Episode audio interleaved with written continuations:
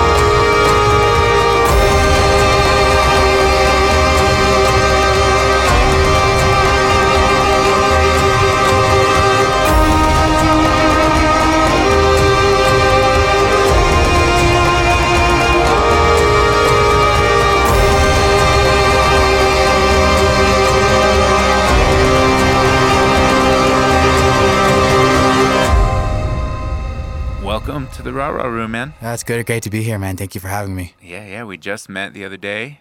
Uh, no, sir. actually, we just met right now. Yeah. Officially. officially. Yeah, officially. Besides social media. Um, where do we meet? Uh, we met uh, at the Sister Bar at Def-i's uh, CD release for his new album Dream Trails, which I was very happy to be uh, featured on. Um, honored. Uh, I think it's the first track actually he picked. So uh, yeah, it was a great time, man. It was nice and hot. And there was a lot of bodies in there too. Yeah, And, that was a sweet show. Yeah, I just walked in, didn't have much time, was just trying to show some, some support. yeah. And you were just on stage rocking it, man. I've never seen someone rock that hard with that instrument before. Well, I appreciate it, man. Thank you. and uh actually you know a long time ago i saw the band Yellowcard Remember Yeah, yeah, yeah. Oh, band? yeah, for sure. and they had a fiddle player and i actually saw him get on top of some really tall amps and backflip so that was pretty cool too Yeah, but, but I you didn't you got- consistently rocked i still you, you have your own style with it Cool. I gotta step up my game then. well Like, yeah, i didn't mean to call some you out like that it wasn't fire like or something next time. but no you were killing it like super super crazy Heck yeah, thank you. I appreciate that. I'm glad you enjoyed the show. I definitely uh, tried to give it my all that specific show too. So uh, I was definitely drenched afterwards. yeah, that's that's Yeah. kind of the rules. Like, if, you're not really sweaty after the show, you did something wrong. Absolutely, it absolutely. Oh, cool, man. So tell us a little more. Um, yeah, I know you already gave us a brief intro, but yeah. um, usually I have people on the show. I kind of know them a little bit. I haven't even met you before, so it's kind of for me. I'm learning too. Yeah. Uh, Yeah. so yeah, what's what's up with you and uh, your musical path? Yeah, right now um, we found ourselves in Albuquerque, like I said, and uh, what you might call it. Um, we've just been slowly building and trying to connect with a lot of other local talent and everything and musicians, and it's been very helpful because um, within Albuquerque, my mom's originally from Shiprock, so um, given that, I have a bunch of family in the area. So it makes it a little bit easier to kind of connect and show face and everything. And I, I'm really fortunate that um, my cousin Def-i, um, you know, as prominent as, as he is in the music scene, it's been really helpful to kind of get in contact with him. And, you know, he's been sharing his audience and his platform with us. So I feel like it would have been, uh, it's, it's been faster growing than like rather than moving to a town where we don't know anybody, you know. Not saying we're not, I'm not afraid of that challenge, but I think just for, you know, dipping your foot foot in the water and trying to like, you know, where's the first place? Albuquerque felt like it was the right place, and so far it's been awesome. I love it out here. There's I come from Kansas, which is like on the average is like 85% humidity. Here Oh, it's wow. Dry air, man. You know what I mean? It's great, and you guys got mountains. And not not not throwing shade on Kansas. I love Kansas. It'll always be part of my heart. But I love mountains too. You know, and we don't got any of that there, unfortunately. Oh yeah, so, So- lots to explore here. Oh, very much, man. The trails, like I've been, I've been starting to like do a lot of trail running now, and like trying to really commit to losing weight. And so it's awesome, like going out to the mountains and just getting away from everybody, you know, honing in and ninjaing out out there in the trees. You know what I mean? It's it's been great so far. Oh yeah, it's it's, uh, it's a special place out here for sure. Oh yeah, there's there's a, there's a there's an energy out here, no n- no doubt about it for sure. Yeah, so much open space. So you can see for miles at certain parts. Like on your way back to Albuquerque from here, you're gonna be going down La Bajada Hill, Uh huh. and that view is just Right. this goes For on sure. forever. So cool. Definitely. Well, awesome, man. Well, welcome to New Mexico. Thank you. Yeah, you definitely definitely brought some fierce talent with you. Appreciate that. Yeah. Um, yeah. So uh, you're out here. You're making music. Do you have a new record? Um, I have a I have this EP called the Chaos EP, um, of which the first song that you heard again is called Catalyst, and um, specifically that song. Um, every song in this EP, it's not necessarily a concept album, but it tells somewhat of a story. And the first song is based on um, me finding music, and or I guess making that my main focus, making that my main drive. Um, at the time, uh, I remember I was back in college and I was going for school to something I didn't love, which was business. I was good with numbers. And so both my parents encouraged me to go to school and do all that whole thing. And um, I found myself drinking and partying a lot. And uh, I was almost like going out every night to try and like almost find like a girl that I would never find. That kind of like kind of like that thing. And I ended up just partying with the same people over and over and over. And after a certain point, you know, it's I kind of really start asking like, where am I going with this? You know, where is this going to take me? And so I got I had a lot to drink one night. Fell asleep on my bed, thankfully, and uh, I had this dream, and it was a very euphoric dream, man. I I can't. I it's like such a big changing point in my life. So here I was in my grandpa's backyard in this dream, and I was approached. Basically, long story short, I was approached by the spirit, which I believed to be was my muse, and this muse took the form of me when I was six years old. And as it approached me, it was like I could feel all this doubt and all the depression, all the worry from my stomach. You know that hole, and you feel in your stomach sometimes. It all it was just filled with reassurance, with warmth, with love, all the things that should be there. You know, and he talked to me and he said, you know, hey, you you really doubt yourself, but you shouldn't blame yourself for that. You know, there's still more than enough time to make your dreams happen. But if you're going to do this, you have to commit to this right now. Not tomorrow, not the next day, not next week, right freaking now.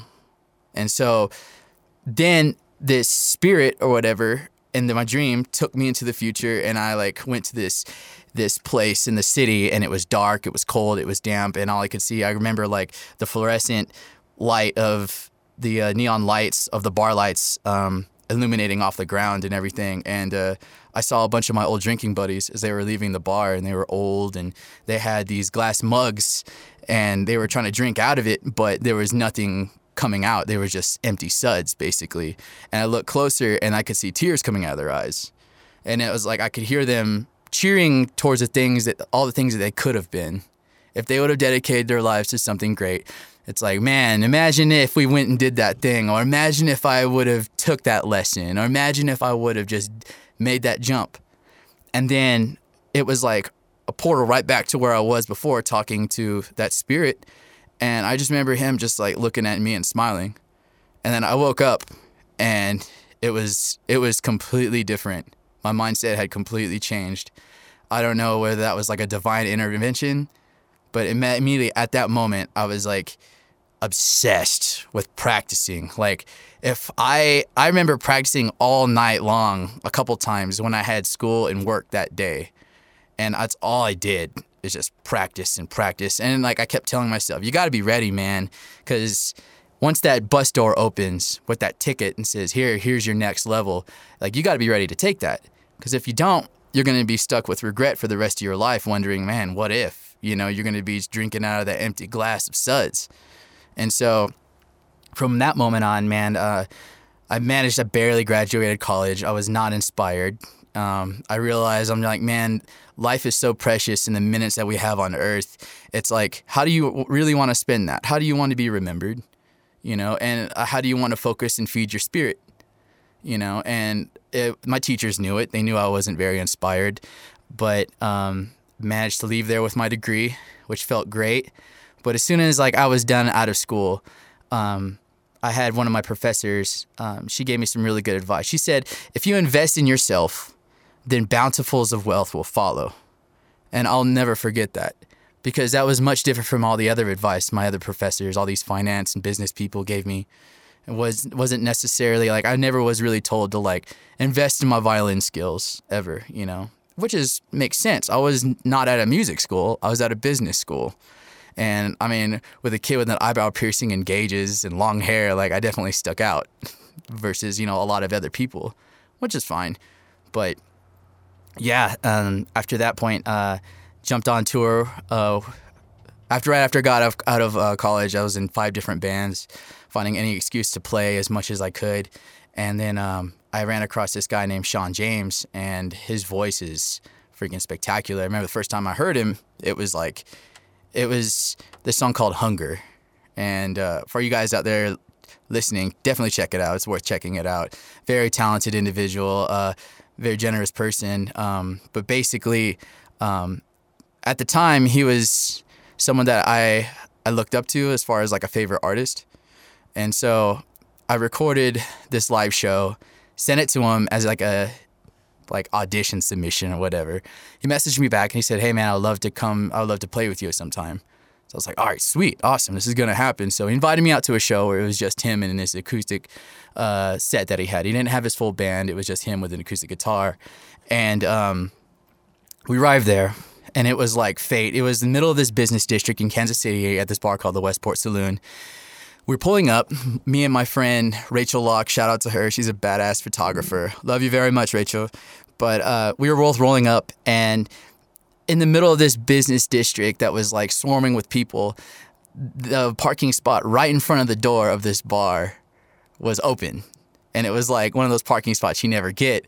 So we both looked at each other and we're like, man, the universe is with us. The force is with us. This might be it. And so we go in there, and lo and behold, uh, I, I meet I meet Shawn and he invites me up on stage to play with him. No rehearsal, nothing. Like no, I maybe knew like two of his songs that were like you know like the more popular songs, but um, I remember I was thinking we are just gonna meet backstage after the show and jam a little bit, and it wasn't that case. He was like, "Nah, man, uh, I'm gonna play like three songs and then I'll have you up." Is that cool? And I was like, "Yeah, dude." And he was like, "All right, we'll give it like three or four songs, see what happens," you know. And so like I'm sitting there and you know I'm I'm starting to shake because I'm just like oh man like this is really happening you know and but I knew I was ready you know I put in the time and I I played till my fingers had bled so we get up on stage and I start setting up my stuff and he's like all right once again we'll give it like three or four songs see what happens so at the end of those three or four songs it gets done I start putting away my violin case, grab my empty glass, and he's like, "Whoa, where are you going?" And I was like, "Ah, dude, like I, I appreciate you having me up here, you know, but I'm not trying to like steal your show or anything, or you know, people are here to see you. They ain't here to see me. They don't know who the hell I am."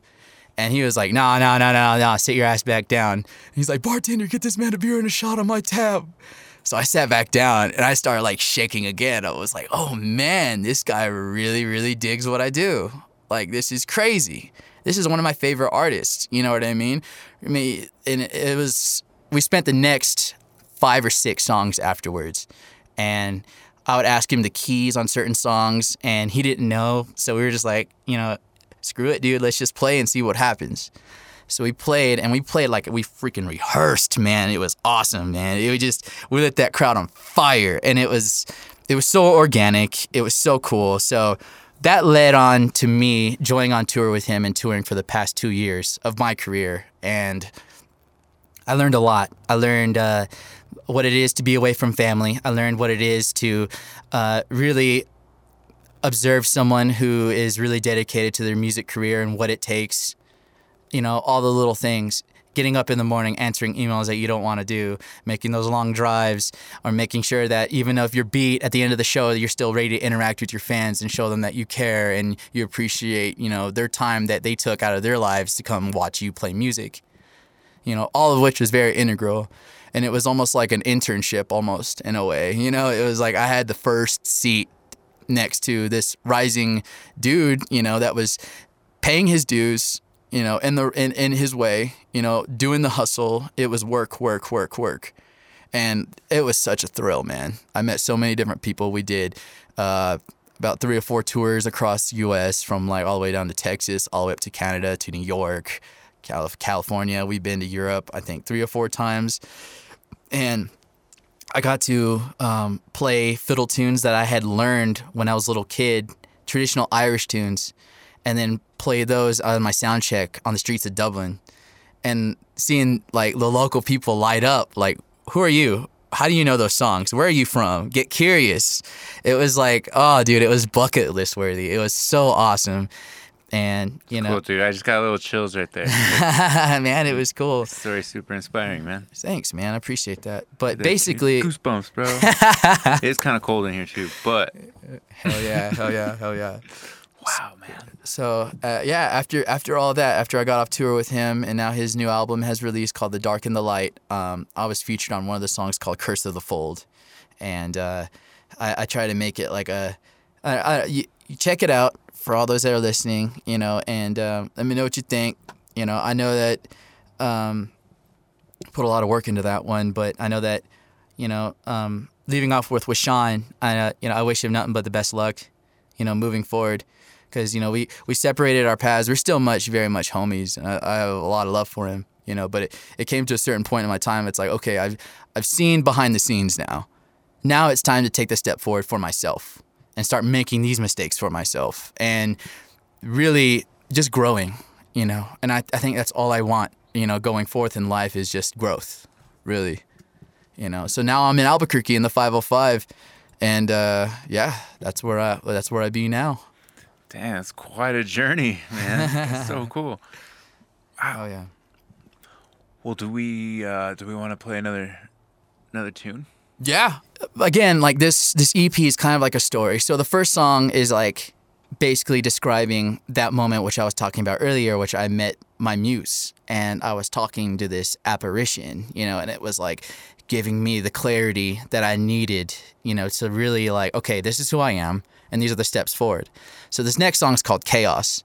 And chaos is supposed to be like, I'm cemented, I know what I'm gonna do, and this is it now you know now we had the emotional upbringing now this is like the chaos where it's like fast shreddy there's a wah solo on it and it's like dedicated to Dimebag Darrell. I grew up as a big Pantera fan when I was a little kid. If anything, man, I'm I'm an imposter. I'm a guitar imposter because I replicate all my favorite licks on guitar on fiddle and like I, I grew up listening to like Eddie Van Halen, Zakk Wylde, uh, Dimebag Darrell, like dudes that just had feel in their fingertips. You know, wild musicians. Well, that's how you dude. rock. Like watching you perform, man. You're like you're like headbanging. Your hair's all over the place. Like it's like yeah, it's pretty metal actually. I, I didn't first think of that, but now that you're saying that, I'm like, oh yeah, yeah absolutely. Yeah, you're just holding sure. a different instrument, but you're, you're cool. getting down, bro. That's hell, dope. Hell yeah, man! Awesome. Well, um, this next track is called Chaos, and I, I hope you guys all enjoy it.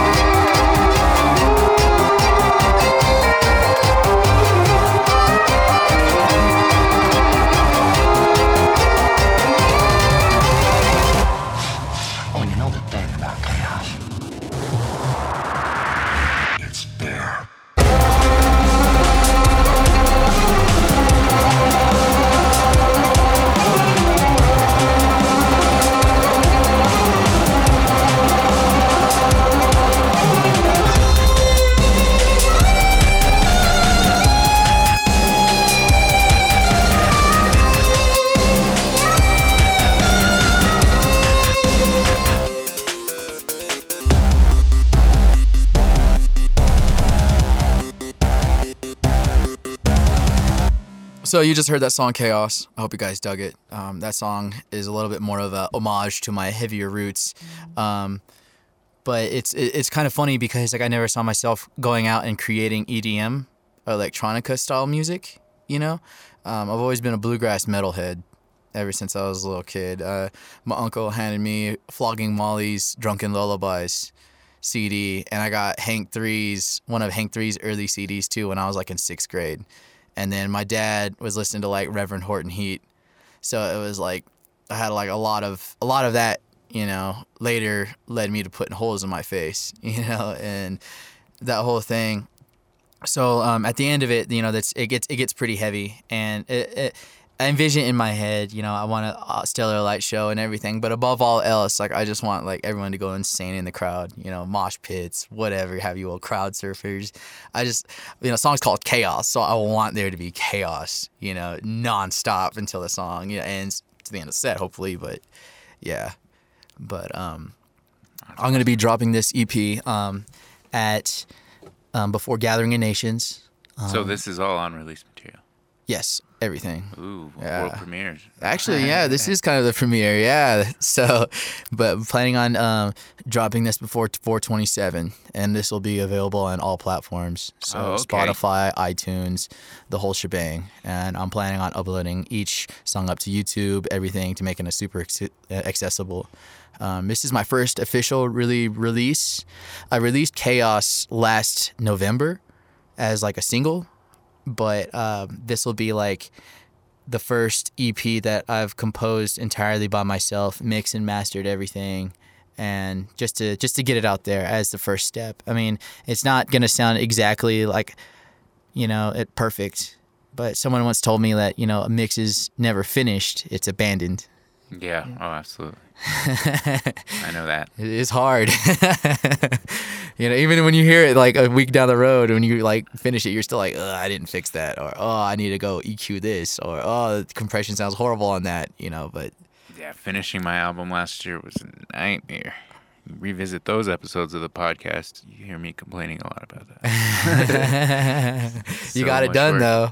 Yeah, yeah. I definitely feel like um, I learned a lesson is that I feel like the last like 50 or so hours I spent mastering and working on that. Yeah. Probably, I couldn't even really tell you if it sounds that much better than, than it did Yeah. the 50 hours prior. Right. Uh, right. Like maybe even a little worse in some ways. Like I don't. I just my brain went numb. You know, I Mhm. just it was just white noise by the end. I couldn't I couldn't differentiate. I'd heard it so much. Right. So much time on it. Um, haven't listened to it too much lately, but there are a few tones and a few things here and there that, right. that kind of bother me. Uh, there's one bass sure. drop in one song that like kind of makes the speaker crackle a little bit too much. Mm-hmm. I'm just like, dang. But you know, it's funny though, because like you, you, you, we as producers will notice that. We'll notice like every little fine, like little mess up or whatever. But like to the general audience, like people are very unaware of that. I feel like until you tell them, you know, at least. Because I, I'll show some of my mixes to my friends and like that's amazing, and I'm like, what are you talking about? It sounds like crap. the low end is too flubby. But you know, that's just the curse that we live with, I suppose. Mm. Yeah, but but you know, no one else cares. I always tell when I'm recording people too, they'll be like, "Oh man, that part, that part." I'm like, you know, no one else is gonna know but you. For uh, sure. That's always that always comes up. Like sometimes I'm like, "Yeah, let's get it so you're happy with it, of course." But but occasionally when we're going over certain details, that that's an appropriate response too. Is like, I don't think that's a real action. That's not really a problem. People are like, I say that word weird. I'm like, no, no, you don't. Yeah, right. Sounds fine. It's just fine. That's something I used to do on stage too. Is wince whenever I messed up. and uh, I met with some music executives that were um, interested in Shawn uh, up in New York. We played in Manhattan, and uh, I remember they brought that up to me. They say you uh, you acknowledge when you mess up on stage, and I was like, yeah. They're like, why do you do that? And I told them I was like, uh, it's some. I gave them some excuse of like it being like I'm showing honesty to the crowd, and you know if I'm gonna mess up, everyone should know. And they're like, don't do that. Stop it. Because the only reason we know that you messed up is because of your face. If it sounded just fine, we wouldn't even noticed it until you shook your head and winced. And so I don't do that anymore. Yeah, So- that's a good that's a good lesson. For sure. I agree with that. yeah, It's like no one knows you mess it up unless you unless you show them. Yeah, dude. Yeah, they used to Yeah. happen to me a lot. Too. I mean, sometimes you can mess up pretty bad, I guess, and you know, but Yeah, uh, yeah, little yeah, flubs, whatever. Don't be that guy that's like, yo, I'm gonna start the song over. Sometimes it's just Yeah, best to like just try to just recover, and that's something cool too. That's like a redeeming quality I find like within performers is like I almost watch for them to mess up, and just so I can see like how do they handle themselves under pressure. You know, it's like how how how well can you keep your cool. You know, especially when you have all these eyes on you and there's this all this energy that's just wild in the room. You know, it takes uh it takes patience for sure definitely especially if that chord's like popping and crackling. You know it's good not to be like barking around on stage or looking like a douchebag or you know regardless of the fact like you know you you're, you're still on stage. You're in front of people. You got to conduct yourself calmly you know and just reassure the crowd like hey man stuff happens you know. Sometimes it always all can't go perfect. It's a bad look. I feel like when artists uh, like kind of yell at the sound guy. dude for sure man that's I've- not cool I've seen that a lot. I was at a show. I guess I don't want to say who or anything, but it was like bigger artists, a bigger tour, Mm-hmm. and uh, their sound was a little messed up, and the, the MCs were just like, they were like just talking shit at the sound people and just saying, you know, like I don't remember exactly, but it was just, just kind of like snarky comments and like kind of, hey man, you gonna turn on my mic? How many times do I have to tell you to turn on this? You know, stuff like that, and and I, I don't know. I just kind of killed it for me. Like I didn't, I wasn't really enjoying their performance as much. dude absolutely It's like you're supposed to be, bring the vibe up. Not For be, you sure. know. One of the things I learned in business school was that uh, you never reveal your problems to your consumer, ever. You know, you don't ever tell them like, "Oh, we got a new go," or make you know they don't want people don't want to hear excuses usually. You know, and it's unprofessional to really like air out your dirty laundry or act like that. You know, talk to people like that because people, the audience really won't understand what's what's the situation is. Only you really do. But they're, what they're gonna see is just like you barking, you know, or people barking up on stage, spreading, spewing negativity.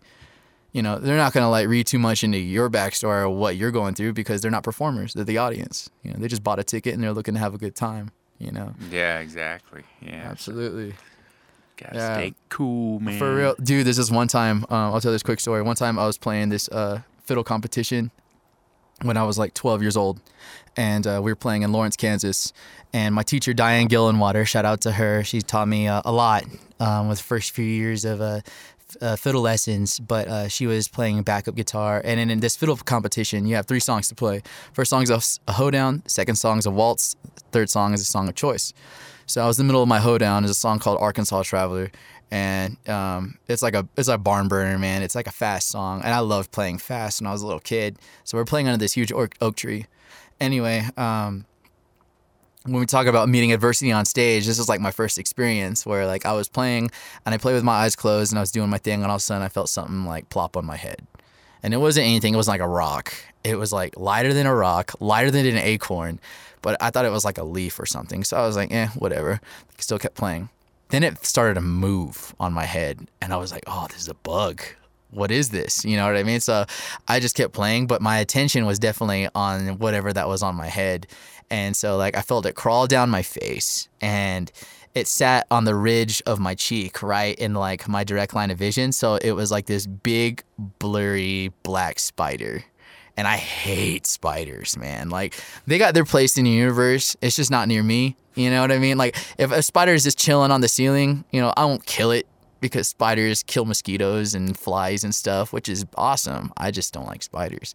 So there I was, you know, the showdown with this spider, and I kept playing, and I was just like, man, do I stop and shoo this thing out before it bites me in the face? Because out in Kansas, we got like brown recluse spiders and stuff like that, and that's immediately me like overthinking things. I was like, oh my gosh, it's poisonous. Oh my god, oh my god, oh my god, and I just kept my cool. You know, I was like, all right, I'm just gonna let this ride out. If it bites me, it bites me. You know, if I stop, then I'm gonna lose points with the judges. And the whole reason I'm here, the whole reason I spent weeks practicing for this moment, you know. So I kept playing, and before the end of the song, I felt the spire crawl down onto my chin, and then it just jumped off. Like it was like, all right, I'm out of here. Thanks for the show he, he was out, man. and so I talked to my teacher afterwards. And I was like, "There's a damn spider on my face," you know. And she's like, "Oh, I could tell you got really fast towards like the second half of the song." And I was like, "Oh my gosh!" But um, I think I went on to win like I think like second place that year, you know, in like Nice. the little youth division. Yeah, it was cool, man. So I'm against, and then there's a lot of other phenomenal fiddle players. I think it was like who actually won that year was like there's always like some seven or eight year old little kid that just blows you away. You know what I mean? Like everything that you focus your entire existence on, it's like they do it and they look bored, and you're just like, oh, those little people, man. Yeah, it's crazy. Bless their hearts, no hate, but it's just funny when that happens. It's always got to be someone better. Oh, dude, that's that's the beauty of it. That's the beauty of it. You know, and that's that's that's just a platform for never-ending growth. Yes. You know. Yeah, You- man. You play another song? Yeah, let's keep right? doing music. Cool, man. Awesome. Um, this next song is called Sacred Stones. Um, I've been told by Game of Thrones fans that they really enjoy this song because it's a lot more tribal. It's basically, uh, there's no life impactful story with this song. It was just, um, I was listening to this. mm, I don't even know what you kind of, they're kind of like a more, they're called Wardruna. Have you ever heard of Wardruna? It's like it's like Viking music, but it's like huge on a colossal scale. Like they'll have like children's choirs, they'll have like a bunch of like these old traditional uh, Nordic instruments, and they decipher their lyrics from ancient runes. So it's like they're trying to like recreate the best possible re- representation of what music was like back then for like warrior cultures, I guess. You know, I could be completely out of line, but this is what I understand about it. But they have all like all these crazy horns that look like from like they're uh, like from Whoville. You know, they spin in all these crazy different ways and whatnot. But they have this really, really daunting, beautiful but haunting drone, like marching kind of beat. You know, it's almost as if you're walking to war. And so I was vibing heavily, heavily with Wardruna, and I wrote this song called Sacred Stones, and it's basically supposed to kind of like replicate that. Um, there's elements of like Gaelic fiddle in that, but there's also, um, as far as the percussion goes, and you'll hear, you'll hear bells like. That's sort of an homage to me growing up as a straight dancer, because you know, as a straight dancer in Native American ways, um, whenever you know you hear like a steady drum beat, and then each foot stomps twice you know and you have bells on so it's like left left right right left left right right. So you, there's like kind of like an element of like within you know a backstory like that. I'm just just so everyone's kind of on the similar page of what's going on but uh, yeah i hope you guys dig it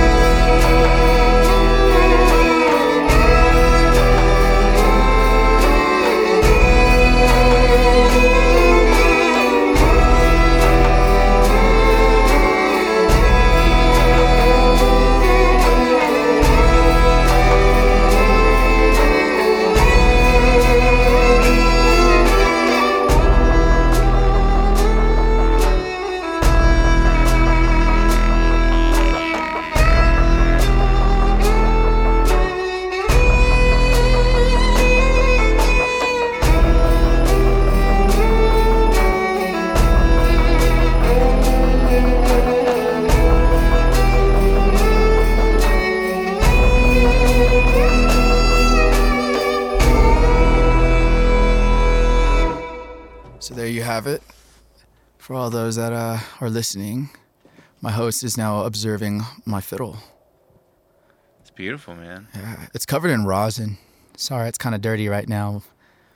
But um, it's funny thing about that violin. Um, before I started really embarking on, um, rewind to the past, uh, past a little bit before um, I had spoken about how I had that dream that changed my life and kind of set me in a better direction.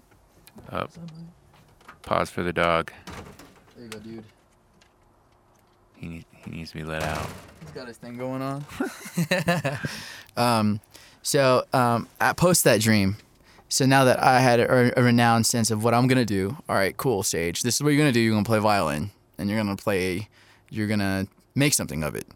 And so I used to work at this uh, music store in Topeka, Kansas called Supersonic Music, and I did a lot of like guitar setups and just basic maintenance. I was like um, did a lot of cleaning.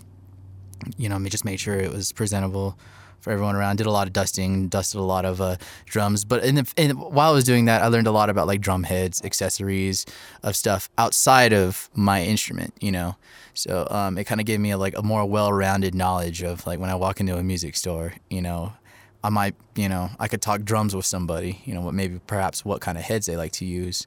You know, and it's always interesting learning like people's preferences. But anyways. This lady comes in one day and she has two violins, violin cases. I'm over there scrubbing something or whatever, and I couldn't help but notice it. And so she's talking to the owner, and she says, "Hey, I have these two violins I'm looking to sell." Um, she opens up the first one, and it's what I call a gloss boss.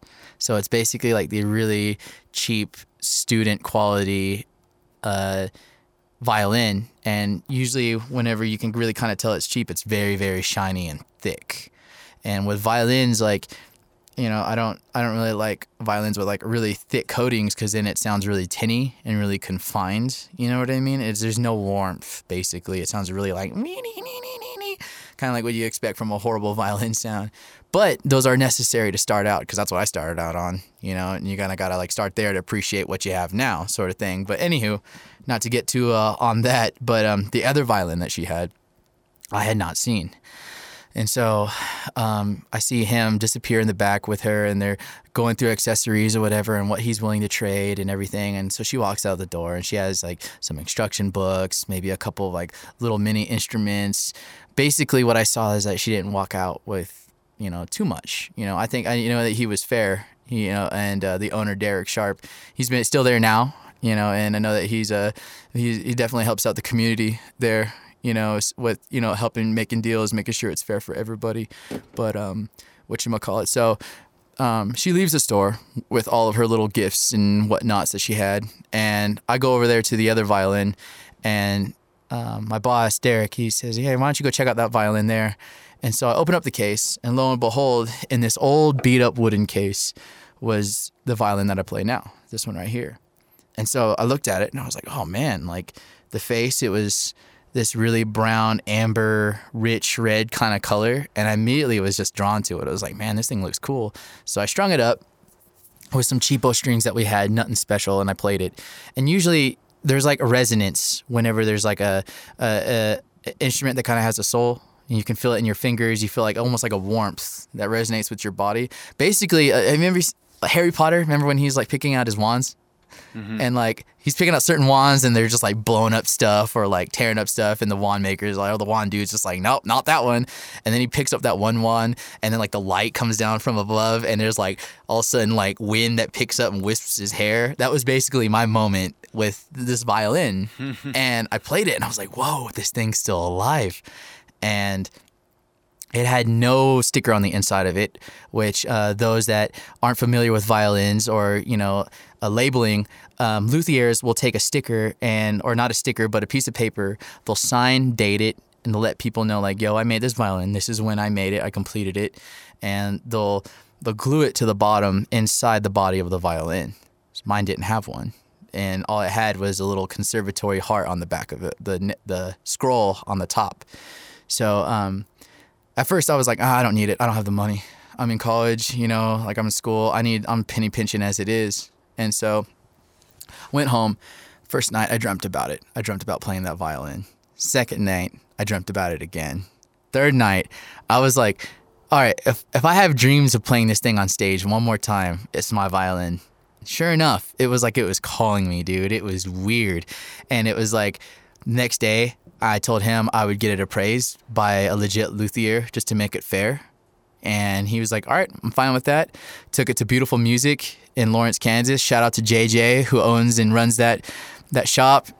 Love that dude very much. But he prized it. And I thought I, I had discovered like a Stradivarius or something. And lo and behold, it wasn't. And he just told me it was just like a, it was made in, it was a German violin. Um, he felt like it was made in like um, anywhere, think, between 1890 and 1930, somewhere around there. But um, it was still my violin regardless. So I paid 300 bucks for it. And now um, I can't tell you like how much like gratitude I have for this instrument because it's taken me all over the world. I once before, right before I went on tour with Shawn, I got held up. Um, I was in my car and these six kids rolled up on me and I heard two Glocks, like they chambered rounds. And I looked around and they shoved pistols in my mouth. Like I remember feeling like barrels on my teeth. And they had me. I was coming out of a gig and I had all my crap on me. I'm talking laptop, I had my cords, my amp, I had my money, I had my I had brand new 128 gig like iPhone 6s, which is like the biggest and baddest at the time, you know what I mean? Like a thousand dollar phone, which they took all of it. Except when it came to my violin, like I was scared for my life. It was more of like shock, like, is this really happening in this moment? But the moment that one of those kids like started reaching for the case, like I snatched it up. And I was like, yo, you can take anything you want, but like you you're not taking this. Like and, at that moment I was like, my life might end here. Cause you know, it's you know, and people may say like, oh, it's it can be replaced, it's a materialistic item, but like what what people you know people may not understand is that you know there's a lot of energy with instruments that you play especially with violins because they're built a certain way you know they resonate they all have different characteristics just like a guitar ukulele whatever but for some reason i just felt like this violin was meant for me. And it was like nah man like you you kids don't realize what this is. Like go ahead take my laptop take my phone take my cash whatever. But and i just remember in that moment like they the kid that had his hand on my case like let it go. And they just continued to search me and my car all of which i felt a pistol in the back of my neck. So they left and they said if they if i said anything they'd come kill me whatever blah blah blah blah. Well the kids ended up driving me in front of their own house which was kind of funny because like i could see them uh, in the house across the street and they're trying to put up bed sheets to like make sure that they weren't seen all of which of the while it was like i could see them clearly where they were at and brought the cops back. They were arrested, yada yada yada. But I remember I left with my life, I left with my car, and most importantly, uh, was, I left with my violin. And it, and it- I knew from that moment, you know, I don't, I don't, maybe it was instinct, I don't know, but I just knew that like, yo, like, this is this is this is my key or this is my gateway to like a better life, hopefully, you know which it has proved itself. You know, I've been all over the world. You know, I've seen places I never thought I'd see. I'm just like I was Kansas boy, raised out in the corn, man. you know what I mean? And all of a sudden, I'm flying, catching a flight from Chicago O'Hare to Paris, France. You know what I mean? And or like I'm in Germany, or I'm in the Netherlands, I'm in Amsterdam, and it's just like all because of the instrument that I carry with me you know? I can't take full credit because like there's some violins i can play and it's just like it doesn't pull it out of me. You know what i mean? Like it's it's not mine. Whereas this one you know i i've been through hard times good times and it's almost like it's like weird. It's like a best friend you know? It, it really is. Like i i got a relationship with this instrument and you know um I try to take care of it the best of my ability and definitely make sure that even after inebriated nights on stage, I've trained myself now where it's just like before I go to hang out or hee haw with anybody else, like I put my violin away and I make sure it's stashed in somewhere safe. you know what I mean? Because it's like, you know, you hear about people losing instruments or it being stolen, you know, so much these days. Oh yeah. And I, I you know, it's, it's just like one of those things like, if I lost my laptop, that would suck. I would lose a lot of my mixes, but ultimately, it's just like uh, if I lost my violin, it'd be a lot different, you know. Absolutely. sure. Yeah, and that relationship. You know, it's interesting being an MC. I mean, I've been to all kinds of things. I guess mostly uh, I've identified as a guitar player, but I haven't really been much of a guitar player in Yeah. several years. You know, I still play, I still noodle, still use it with making beats, but Nice. I haven't taken my guitar out of my studio in years. Mm-hmm. Um, so you're kind of reminding me, like, yeah, I used to have that relationship. Well, maybe actually, yours. That's a very special relationship. I don't think I've ever had an instrument that's meant that much to me, but. Um, I know what you mean. I'm Yeah, my acoustic yeah. guitar that I used to gig with and travel around with. Like that was my baby. I loved Yeah, that man. guitar. I loved it so much.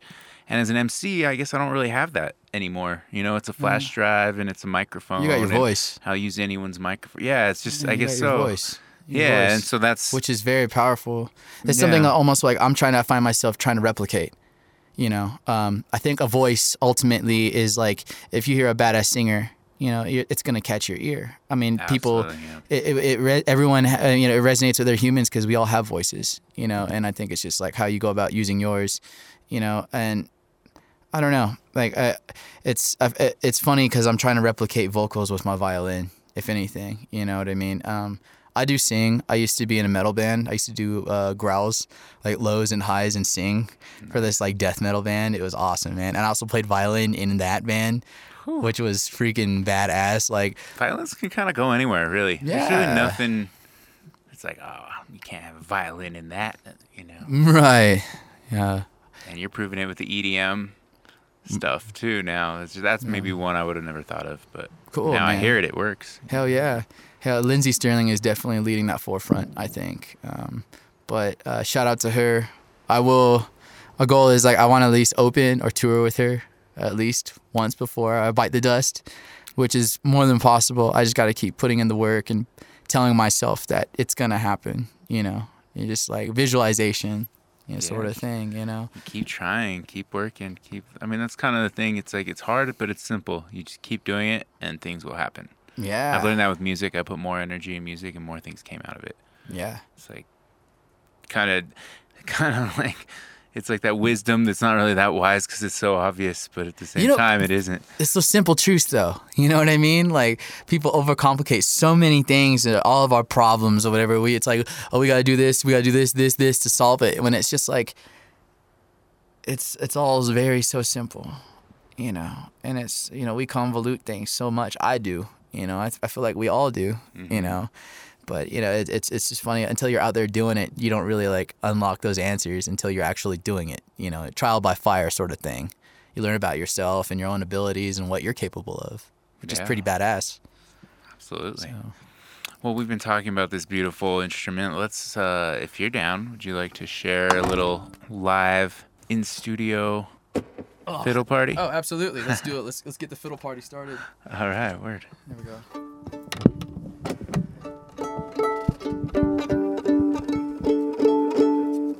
turn it up on the amp a little bit or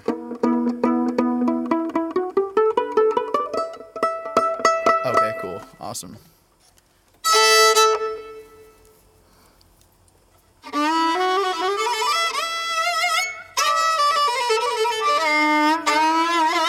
So I started like um, one of my favorite songs when I was a little kid was uh, this traditional Irish tune called Swallowtail Jig, and it's just.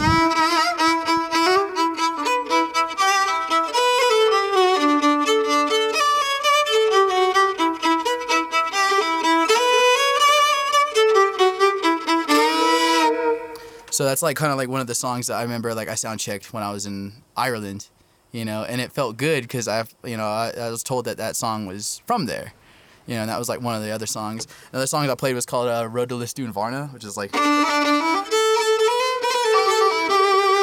Wait, no, that's not. That's not Lisdoonvarna. Like, hang on a second.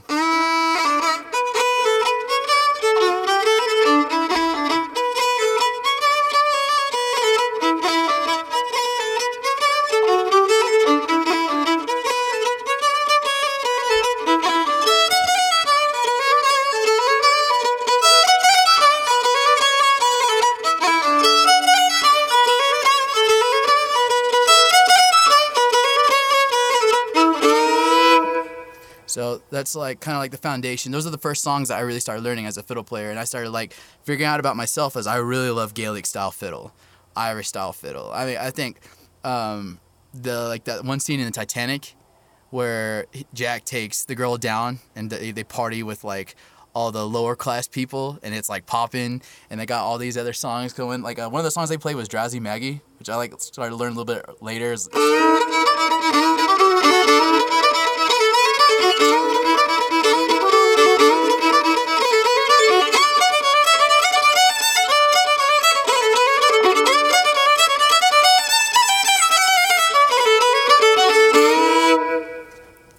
There, but um, so like I, I, I like that's at my core. That's that's my foundation as far as that goes. Then I started learning like went started being in classical orchestras and symphonies and whatnot, and I started kind of doing that thing, which um, I learned a lot of technique. And I started learning like wow, a lot of my favorite fiddle players um, are classical music, like classically trained, and I think to kind of like be able to play as wild as I want to, it's like I kind of got to be efficient with my movement, you know, or how I'm executing certain notes so people can hear what I'm playing clearly. But um, but like I said, I grew up. Uh, my uncle, my uncle Chuck, um, Chuck Cornelius, he was a big musician. Um, part of like that influenced me growing up. Like I said, he gave me like the Hank Three CD, he gave me the Flogging Molly CD, but he's also like taught on Suzuki piano. So there's a song out of that book, out of like I don't know one of the first three books that's called Happy Farmer. It's like dun dun dun dun dun dun dun dun dun dun dun dun dun and he would play that, and that was like my favorite thing ever since I was a little kid. But then it wasn't soon after. I think maybe I was like my freshman, maybe in high school, and he gave me the the Dimevision DVD, and uh, I remember just plopping that in and just like thinking like oh man this is what this is what my uncle's into so like i want to check this out. And that's when i first started hearing like all these crazy squeals you know dimebag would do you just like I don't know just like you like stuff that's un- unorthodox to this instrument you know what i mean? And then like you know i started just incorporating different things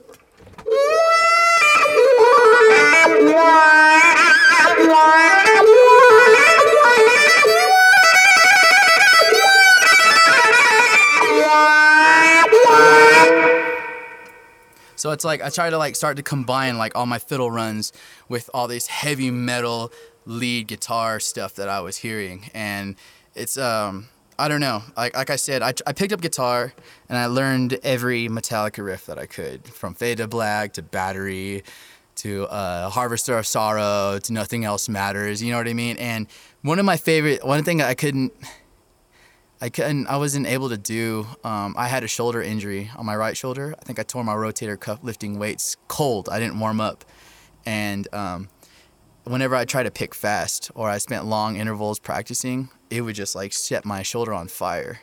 So it kind of limited me in a little bit, a little bit. So, I mean, instead of investing, instead of like pursuing it further on guitar, I just transposed what I learned on guitar over to fiddle, and just started learning like more guitar based riffs, I guess. So it's like I wanted to be like Eddie Van Halen, Dimebag Darrell, Zakk Wylde, you know, Jason Richardson, who's also one of the new newer shredder dude who I highly respect. But bringing that world over into this fiddle world that I have, you know, and then. And I fully got to realize that style whenever I was touring with Shawn James, and he has this rock band called Shawn James and the Shapeshifters, and that's when it's like more more guitar. You know, whenever I, I would go out and play, I would often hear from people like, I was looking at the guitar player and I looked over and I noticed it's the fiddle player playing like these licks. It's not a guitar. So, um, I don't know. I, guess I, that's just just just um, how I went about it. you know, um, just integrating the styles, if anything. So I just just shred, shred, man. I, I just just shred. That's awesome, man. That's so fun to hear. That's so cool, dude. Um,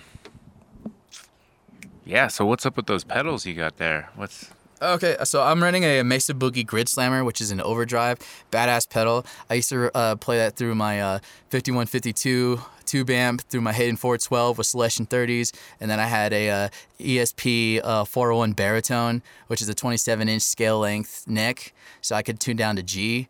So like sound checks were always awesome. I flick on my overdrive and it add a little bit extra gain, so like my chugs were extra chuggy. And then so you know, be like stage right guitar, buck up, bow, it was like a Meshuggah concert basically, and like we were like heavy, like I was like in the heavy, big, heavy, chunky riffs like that. Like I remember like setting up my my half stack for the first time, plugging everything in, and just like when I just palm mute chugs, like feeling like the hair on my legs just like tickle, just how loud and mean it sounded, man. Oh, it was so awesome. I miss those days, dude. And then um but anyway, um, that's my Mesa Boogie Grid Slammer Overdrive, and I'm running that and just into a regular Crybaby Wah. Um, I used I toured with a Dimebag Darrell uh, dime uh, Wah from Hell um, when the tours I did through Europe, and that was always cool too. Like it was kind of a conversation starter because I see dudes show up in like Black Label Society shirts and stuff, and people would be like pointing at the wah pedal and pointing at me, and then they like you know make like the guitar like you you playing guitar and I was like, and I point out my violin and people get curious. You know, and then showtime was, and it came to time to like rip out like a, that that wah solo, and that's when it was just like it felt really good. Like I'm gonna I'm gonna change a little bit of the rules here, you know. You're gonna out shred these guitar players with a violin. I'm a better guitar player on this violin than you are on a guitar. Appreciate that, man. That's respect. No, that's to- that's super dope, man. Hell yeah. Yeah, I usually um I have like a pitchfork pedal. I ha- I left at home, but uh I I can shift it down like an octave and it sounds just like a cello. So like for like cinematic builds or uh, especially like for singers, you know, to like create swells, I add some like reverb and delay, and then just whoop, whoop, whoop, you know, behind people singing and whatnot. Man, I'd love to have you over one day and we'd make like and make beats with you. Dude, I'm 'Cause I make beats all the time, and uh, sometimes I pull in my bass guitar, sometimes I pull in my guitar, and it's all like um, it's kind of a blend between like synthesizers and and programming and actual uh, instruments. And then what I do with those instruments is I sample and make loops with those, and then that's how I assemble my beats. Yeah. But I, I, a lot of the stuff you're playing, I'm like, man, we we can make some Oh, dope dude. beats. oh, I, I, I'm so down. Like that's that's that's Definitely a that. large chunk of my time is making beats as well. Yeah, know? so yeah, it's always yeah. fun to get together with people who have different approaches to making beats. So, For sure, yeah, absolutely. we'll have to talk about that. Heck yeah, man. That'd be awesome. Lots of Cool. 808s. no, but We can um, make that work. heck yeah, heck yeah, heck yeah. Well, cool, man. Well, uh, do you have any shout outs or is there anything else we want to do before we play the last uh, recording? Yeah. Um, shout out to uh, shout out to my mom, Barbara Cornelius, um, my girlfriend Liv, the artist, who's also here in town with me in Albuquerque. She's on. She's busy making her way too. Um, she's definitely built up her name in the native scene, you know, and it's aspiring to have you know someone close to me like that that is just as determined and driven. You know, it's kind of it's, it's an interesting thing when two independent people come together you know, and be in a relationship. It comes with its trials, but you know, it's all in the end like it's it's it's inspiring. You know, it's like kind of like a healthy competition, and it helps me keep me on my my schedule, my regime, what I need to do. You know, instead of laying around and eating Cheetos all day. You know, um, we're watching Dragon Ball Z all day. You know, which I've done that, but Yeah, it's easy It's- to fall off the pr- productivity sometimes. for sure. Um, shout out to my cousin Def-i, uh, Chris. Um, I was actually going to play you a song that we did, but um, we kind of agreed that he wanted more one more run because uh, I, I featured him on one of my songs that's going to be on the EP. And that's the one you performed Um, yeah, together. I don't know if you that- saw that. that night. at- Yeah. At, uh, at the. On during your set, right? Yeah, Yeah. yeah, yeah. No, no, that was uh, that was crazy, man. Yeah, dude, it, it, it was so cool, and it was so awesome because like he showed up and he had just written like his verse, like I think it was like two verses that day, and just performed them. But um, I think we, we said we want to get one more run at that before we we debate debut that, you know. No, Um, yeah, no worries. so there's a little bit more of a flow and whatever. Oh, that's dope. Heck yeah, yeah. no, I filmed it. I Heck have it on mute because we're not giving it up. But yeah, man, it's awesome, man. Two Navajo boys. well, that being said, this was played live, so uh, it's not like this is on release. It's a live. Oh, that's fine, man. I mean, it's, it's, it's- yeah. Okay, that's all you get. Yeah, yeah, yeah, yeah. Don't give him too much. Leave him hungry. But shout out to him and all the love that he's shown to him, uh, to Liv and I. Um, it's been very, uh, you know, one of the big things, like I said earlier, that's helped us get established and help us, you know, um, get known within the scene here. You know, and I'm just grateful that like he is as, as humble as he is.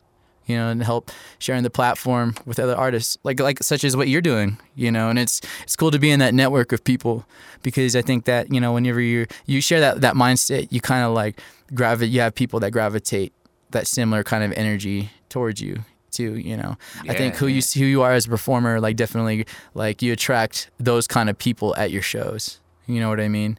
Um, if you're a good person or you have you know you're you're just you're cool with where you are in the universe, chances are you're going to attract a lot of people that are cool with where they're at in the universe, you know. But um, I'm not going to get all all into that. Shout out to my dad, David Cornelius. Um, my mom and dad were, you know, very supportive, like helping me get to this far. And also, uh, my grandpa Don had passed away on Christmas some years back, but he's ultimately like probably the biggest reason that like I started playing and everything. Um, but shout out to all the other artists and the grind and the hustle um, within Albuquerque area. Um, one of which I know is my friend Jer in the Jer Project. He's another one of those individuals too that's like using his platform to promote other artists, and it's super rad, man. It's it's cool. We need more of that, especially like within our native scene, because it's it's smaller than I think that people realize. You know, instead of everyone competing with each other, you know, it's like we should be setting up shows, going to each other's performances and whatnot, which I see a lot of, which is awesome. You know, um, but um, shout out to him. Um, I'll probably end up forgetting some some names as I'm listening to this. Yeah, but it's always um, the danger of shout outs. dude. Oh man. It's not who you shout out, it's who you forget. it's who you forget. oh, So you're driving home, you're like, damn it. call up and apologize. Uh, yeah. Uh, uh, love and respect to everyone that took the time to list, at least get this far. If you're still listening, I appreciate you. Um, please check out my music. Uh, my name's Sage Cornelius. You can find me on all related social medias on uh, Facebook, Instagram. Most of my stuff where I post a lot of my business and where I'm going to be is uh, definitely on Instagram, which you can find me at Sage Hardcore underscore Nelius. Hardcore. Yeah, and you are, bro. Thanks, man. Yeah. So what's this last song? Okay, this last song is um I haven't figured out a name for it. At first it was called All Aboard because it's but then I was like, man, I really wrote this song as like like as I was inspired, I was like driving through the mountains of Colorado and it was just like it's so serene if you can do it at night. Like if you're driving through like Estes Park or whatever, you're getting you're cruising from town to town and it, I remember um I did one time, and I went with some friends, and we did a bunch of hiking and whatnot. But I just remember one of the most beautiful, serene moments on that trip was cruising through those mountains, and we were away from town, so we had just had galaxies above us. It was all this beautiful stars and color and everything, and we are listening to kind of like this atmospheric jam. So this this song is an homage to that. So like, um, I call it "Party on Space Mountain" because it. I'm thinking of like two friends like cruising up to like this huge shindig on top of this mountain and it's like you can kind of hear their journey and at the end of it the beat kind of changes and drops and that's kind of like them arriving to the party. And then like then it really kind of starts getting popping and then that's when it's supposed to be kind of like okay now they're at the party and they're vibing and they're dancing and there's like a break dance and you know what I mean? It's just all this all this is happening but um yeah this will be the ending song on my uh on my EP but uh, yeah, I hope you guys dig it. Once again, Chaos EP is being dropped on um, before 427, which you'll be able to find on all platforms. Once again, uh, iTunes, Spotify, uh, YouTube, and all that. And uh, yeah, I'm very excited to finally release it and get it out there and just cut the ties and see what happens.